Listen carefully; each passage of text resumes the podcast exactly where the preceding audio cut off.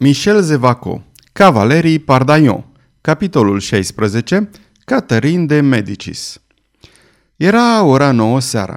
În casa de la Pont de Bois, în care i-am introdus deja pe cititori, Catherine de Medicis și astrologul Ruggieri îl așteptau pe cavalerul Pardaion, căruia, ne amintim, Florentinul îi dăduse întâlnire. Regina scria la o masă, în timp ce astrologul se plimba cu pași rari, venind din când în când să arunce câte o privire la ce scria Caterin, fără a încerca de altfel să ascundă această indiscreție, ci precum un bărbat care are dreptul să fie indiscret sau care își ia acest drept. Un morman de scrisori deja sigilate era înghesuit într-un coș și Caterin scria în continuare.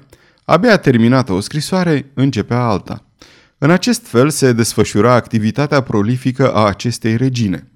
Astfel că, după o scrisoare de opt pagini scrise mărunt în care îi prezenta fiicei sale, regina Spaniei, situația grupărilor religioase din Franța și în care îi cerea să-l convingă pe regele Spaniei să intervină, îi scria lui Philibert Delorme, arhitectul său, pentru a-i da indicații cu privire la Palatul Tuileries, apoi îi scria lui Coligny, în termeni afectuoși pentru a-l asigura că pacea de la Saint-Germain va fi de durată.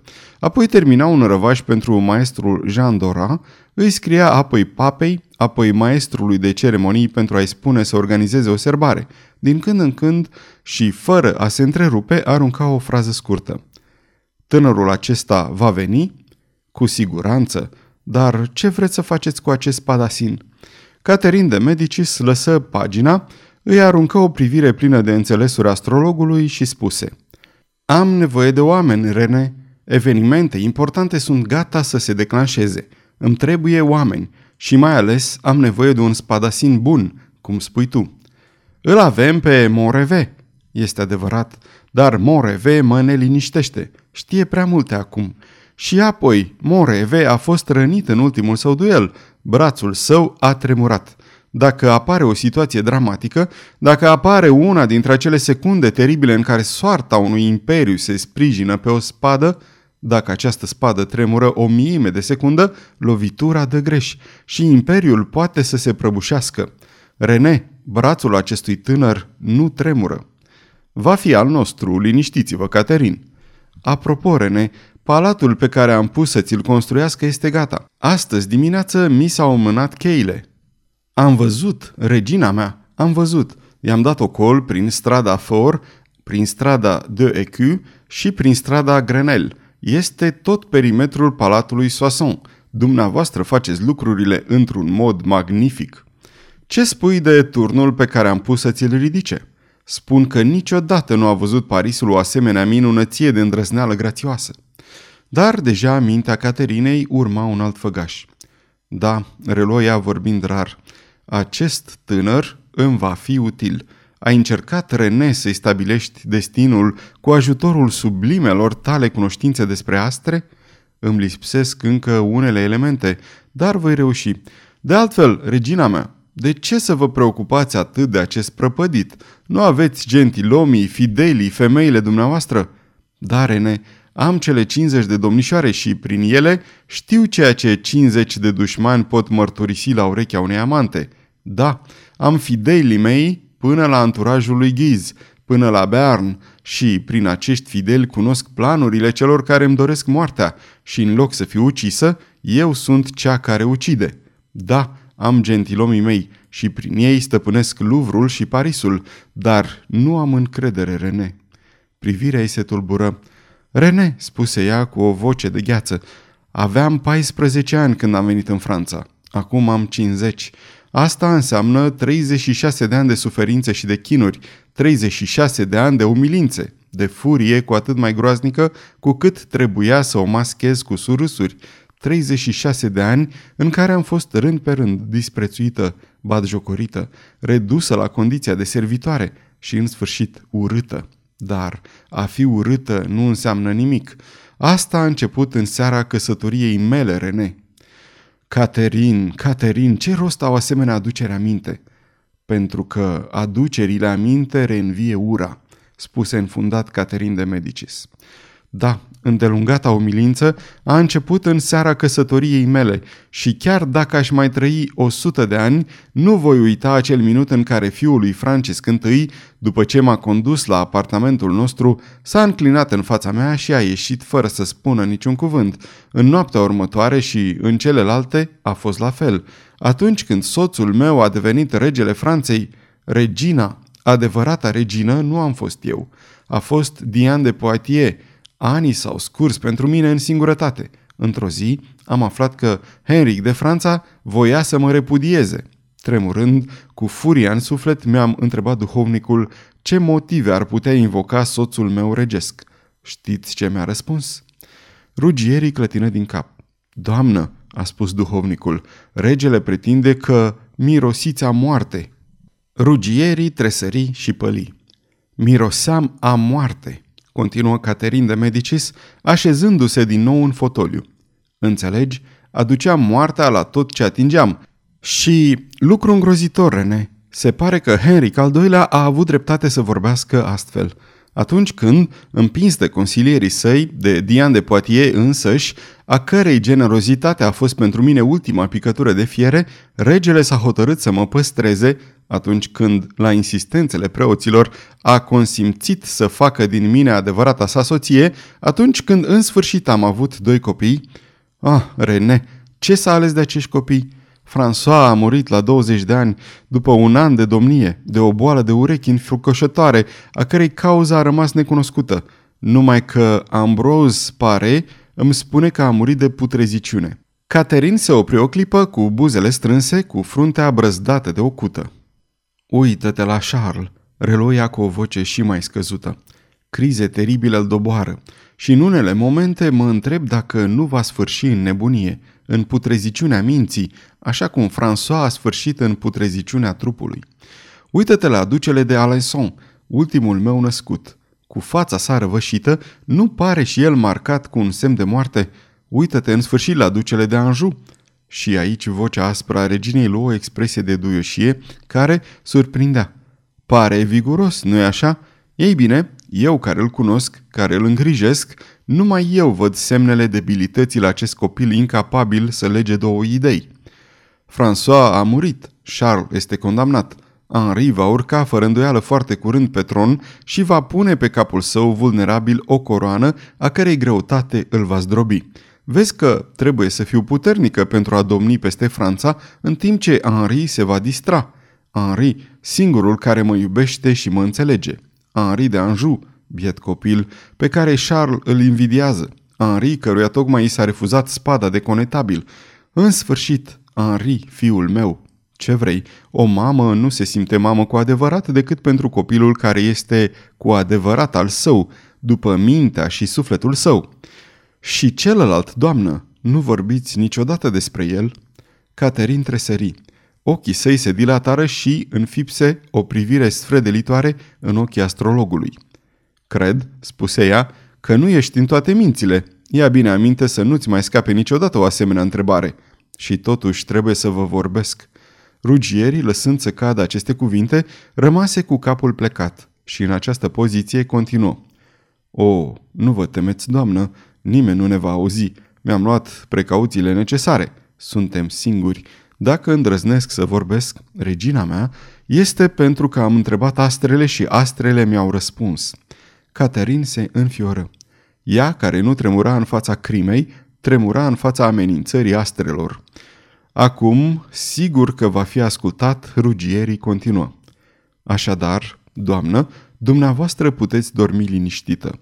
Așadar, Caterin, nu vă gândiți niciodată la celălalt. Eu mă gândesc. Eu, de mult timp, nu am decât un somn zbuciumat și de fiecare dată când adorm, Caterin, același vis sinistru apare la capul patului meu. Văd un bărbat care iese dintr-un palat într-o noapte întunecată, în timp ce femeia, Amanta, în sfârșit lehuza, îi face un ultim semn implacabil. Acest bărbat a plâns, a implorat, în zadar, Amanta a pronunțat o condamnare irevocabilă. Bărbatul iese deci din palat, sub mantie duce nu se știe ce, totuși ceva viu, căci acel ceva țipă, plânge, cere milă, iar bărbatul este neînduplecat. căci bărbatul, laș pentru prima dată în viața sa, se teme de această femeie. Merge, depune nou născutul pe treptele unei biserici și apoi o ia la fugă. Caterin, cu chipul sever, murmură înăbușit. Uiți un lucru, Rene, uiți ce e mai important. Nu, nu am uitat, nu, Caterin. Fericit aș fi să fi putut uita. Înainte de a lua nou născutul pentru a-l abandona, i-am picurat pe buze un strop dintr-o licoare albă. Asta vreți să spuneți, nu-i așa? Fără îndoială, pentru că, datorită acestei otrăvi, copilul nu va putea trăi mai mult de două luni. Ai fost curajos, Rene, ai fost stoic și, pentru că tu aruncai în neant dovada adulterului reginei, nu am putut să mă căiesc pentru că te-am iubit. Dar, încă o dată, la ce bun să redeșteptăm asemenea amintiri? Este adevărat, te-am iubit. Ai apărut în momentul în care regele, soțul meu, mă obliga să-i salut amanta, în care gentilomii de la curte îmi întorceau spatele, în care se ridica din numere atunci când vorbeam eu, în care chiar și slujitorii, înainte de a mă servi, așteptau ca Dian de Poitiers să-mi confirme ordinele.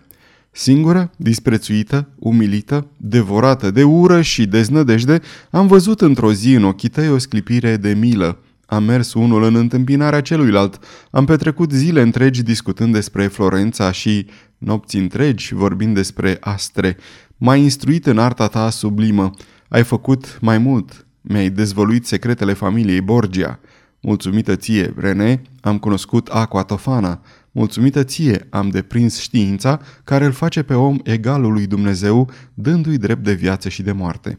Am învățat să închid moartea într-o montură de inel, în parfumul unei flori, în paginile unei cărți, în sărutul unei amante. De aici provine averea mea, Rene. Ție ți-o datorez. Ai primit recompensa pe care ți-ai dorit-o.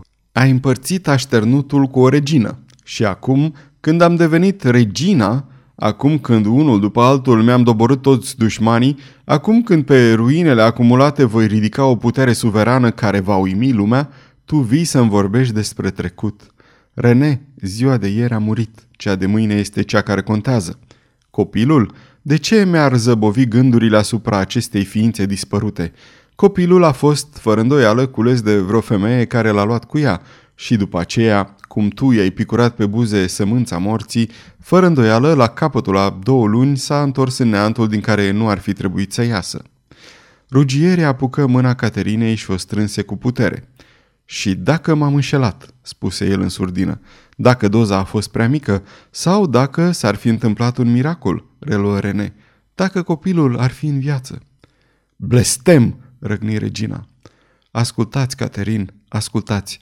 De câte ori după acea noapte groaznică nu am întrebat astrele și astrele mi-au răspuns mereu că el trăiește.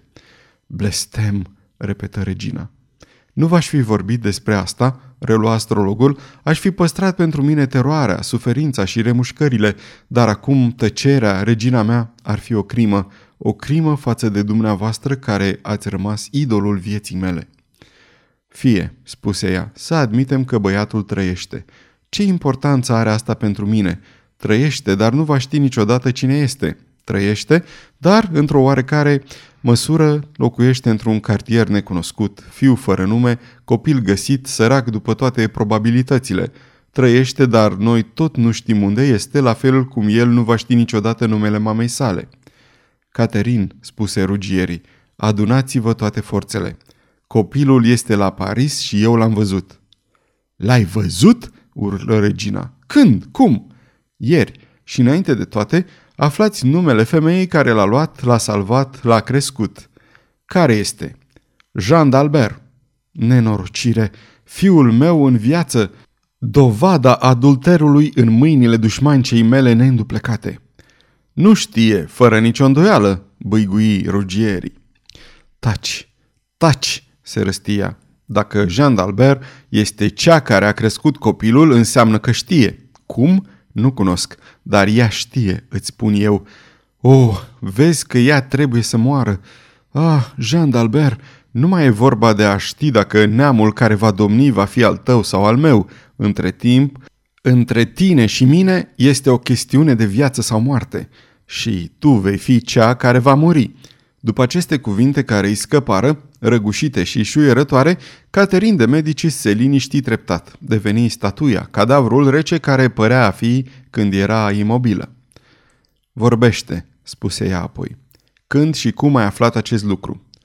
Ieri, doamnă, ieșeam de la acest tânăr, cel care a salvat-o. Da, acest Pardaion. În clipa în care părăseam hanul, ceva ca o vedenie m-a izbit brusc și m-a lăsat stană de piatră. Un bărbat se îndrepta către mine și, lucru înspăimântător care mi-a ridicat părul în cap, acest bărbat părea că aș fi chiar eu, eu însumi, eu mergând în întâmpinarea mea, dar eu așa cum trebuie să fie arătat acum 24 de ani. Primul meu gând a fost că eram pe care să-mi pierd mințile. Al doilea a fost să-mi acopăr fața, căci dacă acest bărbat m-ar fi văzut, fără îndoială că ar fi avut aceeași senzație ca și mine. Când mi-am revenit din stupare, l-am văzut intrând în hanul pe care eu tocmai îl părăsisem. Eram întors pe dos, Caterin. Dacă ați fi văzut ce figură nefericită avea, cu inima bătând să-mi spargă pieptul, m-am întors la Han, am urcat scara cu pași de lup, l-am ajuns pe tânăr și l-am văzut intrând la acest pardaion de la care ieșisem eu. Mi-am lipit urechea de ușă, am ascultat toată conversația lor și din această discuție, Caterin a reieșit pentru mine dovada clară că este el, că este fiul nostru, cules odinioară de pe stradă, salvat, apoi crescut de Jean d'Albert. Aceasta este o înregistrare Cărțiaudio.eu. Această înregistrare a fost citită cu respectarea legislației în vigoare pentru www.cărțiaudio.eu. Toate înregistrările Cărțiaudio.eu reprezintă opere din domeniul public și anume au trecut 70 de ani de la moartea autorului. Copierea, reproducerea, multiplicarea, vânzarea, închirierea și sau difuzarea publică sau pe internet a acestei înregistrări fără acordul scris al cărții audio.eu constituie infracțiune și se pedepsește conform legislației în vigoare. Pentru noutăți, vă invităm să vizitați www.cărțiaudio.eu și vă rugăm să ne susțineți pe canalul nostru de YouTube Cărți Audio, abonând-vă la el, dându-ne like și follow și dând share la înregistrările noastre. De asemenea, vă rugăm să-i susțineți cu o donație în orice cuantum pe harnicii și talentații noștri naratori voluntari, accesând paginile cu înregistrările lor de pe site-ul nostru www.cărțiaudio.eu. Naratorul acestei cărți este Valentin din București. Și el bănuiește? Nu, nu, făcu energic rugierii, mă pun chezași. Dar ce face la Paris? Este în serviciul reginei Navarei și, fără îndoială, acum va merge să o întâlnească. Caterin căzu din nou pe gânduri. Ce calcule își făcea în acest moment în care tocmai ei fusese revelată existența fiului său? Ce gânduri o frământau pe această mamă? Deodată Caterin de Medici stresări. Bate cineva, spuse ea pe un ton îngrozit. E cavalerul Pardaion. I-am dat întâlnire la ora 10. Cavalerul Pardaion, făcu Caterin trecându-și mâna peste fruntea lucioasă ca fildeșul vechi. Ah, da. Ascultă, Rene, ce căuta el la Pardaion? Sunt prieteni așadar? Nu, doamnă, a fost la cavaler doar ca să-i mulțumească din partea reginei Navarei. Deci nu sunt prieteni? stărui Caterin. Cel puțin ieri s-au văzut pentru prima dată. Du-te să deschizi, Rene, prietene. I-am găsit de lucru acestui tânăr. Spui că e sărac, nu-i așa? Și mândru. Mi-ai spus aceste lucruri, nu-i așa, despre acest pardaion? Da, doamnă, sărac până la fi în mizerie, mândru până la demență. Adică este capabil să înțeleagă totul și să facă orice. Du-te să deschizi, Rene. Caterin de Medicis, în cele două minute în care rămase singură, își schimbă rapid planul, își compuse mimica, astfel încât atunci când va apărea cavalerul Pardaion să nu vadă în fața lui decât o femeie cu zâmbet melancolic și nu sinistru, cu o atitudine mândră și nu disprețuitoare. El se înclina adânc, o recunoscuse dintr-o privire pe Caterin de Medicis. Domnule, spuse aceasta, știți cine sunt?" Să ne ținem bine, se gândi Pardaion.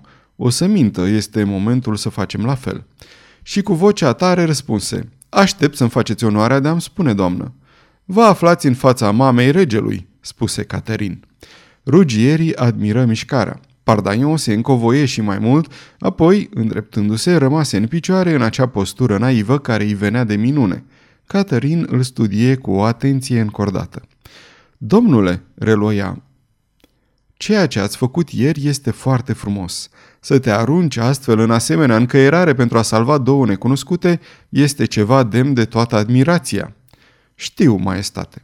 Este cu atât mai frumos cu cât aceste două femei nu reprezentau nimic pentru dumneavoastră. E adevărat, maestate, aceste două doamne îmi erau complet necunoscute. Dar acum le cunoașteți numele?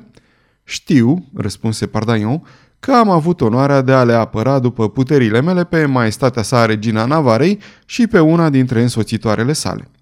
Știu și eu asta, domnule, făcu Caterin, și din acest motiv am dorit să vă cunosc. Ați salvat o regină, domnule, și reginele sunt solidare. Ceea ce poate că nu a putut face vara mea, vreau să fac eu. Regina Navare este săracă și problemele sale sunt mari. Totuși, este drept să fiți recompensat.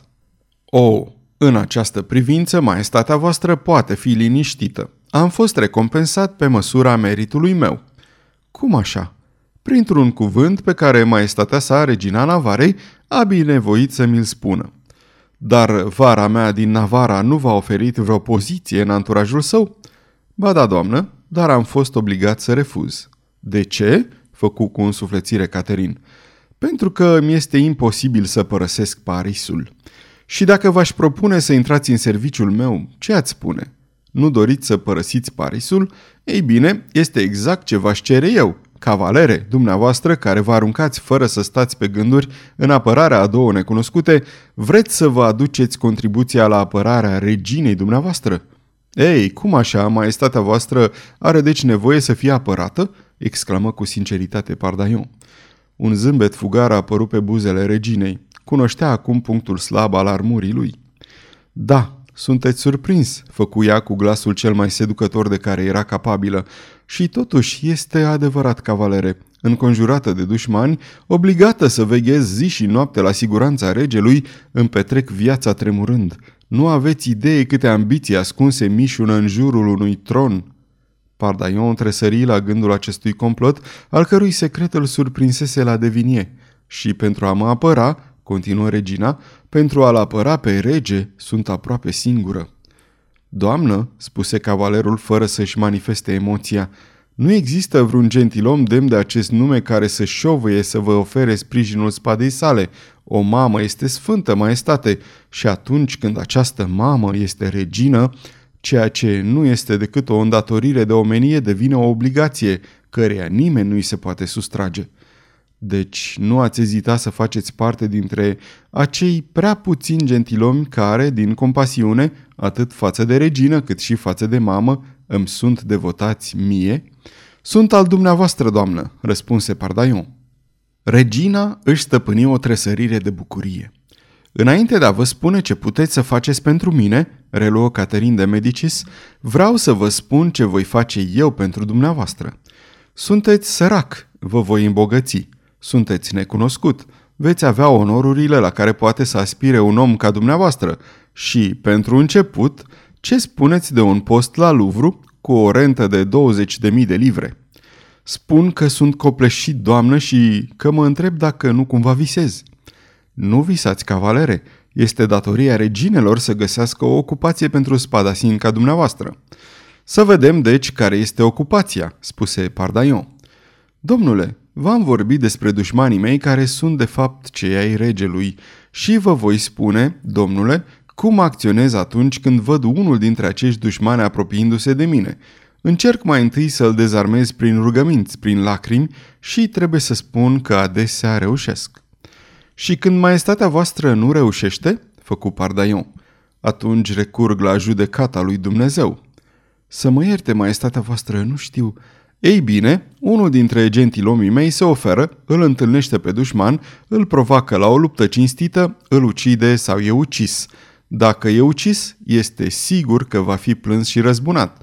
Dacă ucide, și-a salvat regina și regele, care nici unul, nici celălalt nu sunt nerecunoscători. Ce spuneți de această metodă, domnule? Spun că nu cer decât să-mi scot sabia în arenă, doamnă. Deci, dacă vă indic un astfel de ticălos, voi merge să-l provoc, făcu Pardaion umflându-și pieptul. Domnule, spuse regina, ați primit ieri o vizită. Am primit mai multe, doamnă. Vreau să vă vorbesc despre acel tânăr care a venit la dumneavoastră din partea reginei Navarei. Acela, domnule, este unul dintre dușmanii neînduplecați despre care v-am vorbit, poate cel mai îndârjit, cel mai teribil dintre toți, pentru că acționează din umbră și nu lovește decât atunci când este sigur. Acel om mă înspăimântă, domnule. Nu pentru mine, vai, mi-am sacrificat deja viața, ci pentru bietul meu copil, regele dumneavoastră. Pardaion se strânse în el însuși, ca să spunem așa. Visul său despre un duel în care era campionul unei regine și al unei mame, acest vis se destrămă și se întrezăreau realități sinistre. Ezitați, dragul meu domn, făcu regina uimită. Și tonul vocii sale devenise atât de amenințător, încât cavalerul, mai mult ca niciodată, se învioră, se zbârli. Nu ezit, maestate, spuse el. Refuz. Obișnuită să vadă spinări încovoiate în fața sa, să audă cuvinte ezitante, Caterin de Medicis a avut un moment de stupefacție de plină. O ușoară roșeață care urca în obrajii săi palizi îi indică lui rugierii furia care se dezlănțuia în interiorul ei. Dar Caterin era de mult obișnuită să se prefacă, ea care s-a prefăcut toată viața. Cel puțin puteți să ne dați motive întemeiate, făcu ea cu aceeași blândețe.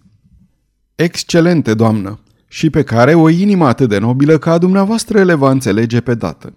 Bărbatul despre care vorbește maestatea voastră a venit la mine și m-a numit prietenul său. Atât timp cât această prietenie nu va fi ruptă printr-o faptă ticăloasă, acest bărbat este pentru mine sfânt. Iată într-adevăr motive acceptabile, cavalere. Și cum se numește prietenul dumneavoastră? Nu știu, doamnă. Cum? Acest bărbat este prietenul dumneavoastră și nu-i cunoașteți numele? Nu mi-a făcut onoarea să-mi spună. De altfel, este mai puțin uimitor să nu cunoști numele unui prieten decât pe cel al unui dușman atât de neînduplecat. Caterin își lăsă îngândurată capul în jos. Iată un adevărat bărbat, se gândea ea. Este cu atât mai periculos și pentru că nu vrea să mă servească, Domnule, adăugă ea cu glas tare, vă ceream acest nume pentru a vedea dacă vorbim despre aceeași persoană. Să nu mai discutăm așadar despre acest om. Înțeleg și respect sentimentul care vă animă. A, doamnă, sunt extrem de fericit. Îmi era atât de teamă că i-am displăcut maestății voastre. Și de ce mă rog? Credincios prieteniei, aceasta înseamnă puternic împotriva dușmanului comun. Duceți-vă, domnule, și amintiți-vă că voi avea grijă de bunăstarea dumneavoastră. Mâine dimineață vă aștept la Louvre. Caterin de Medici se ridică. Pardaion făcu o plecăciune în fața reginei. Câteva clipe mai târziu era afară. Îl găsea la ușe pe fidelul său Pipeu și o lua din nou pe drumul către Devinie, încercând să descifreze enigma vie reprezentată de regina Caterin. A spus mâine dimineață la Louvre, conchise el. Bun, vom fi acolo. Louvrul este marea anticamera a norocului. Hotărât lucru, cred că tatăl meu, domnul Pardaion, s-a înșelat. La o oră după această scenă, Caterin de Medici se întorcea la Louvre, își chema capitanul și îi spunea Domnule Nanse, mâine dimineață, la prima oră, veți lua 12 oameni și un rădvan. Veți merge la pensiunea de vinie din strada Saint-Denis. Veți aresta un conspirator care își spune cavalerul Pardaion și îl veți conduce la Bastilia. Sfârșitul capitolului 16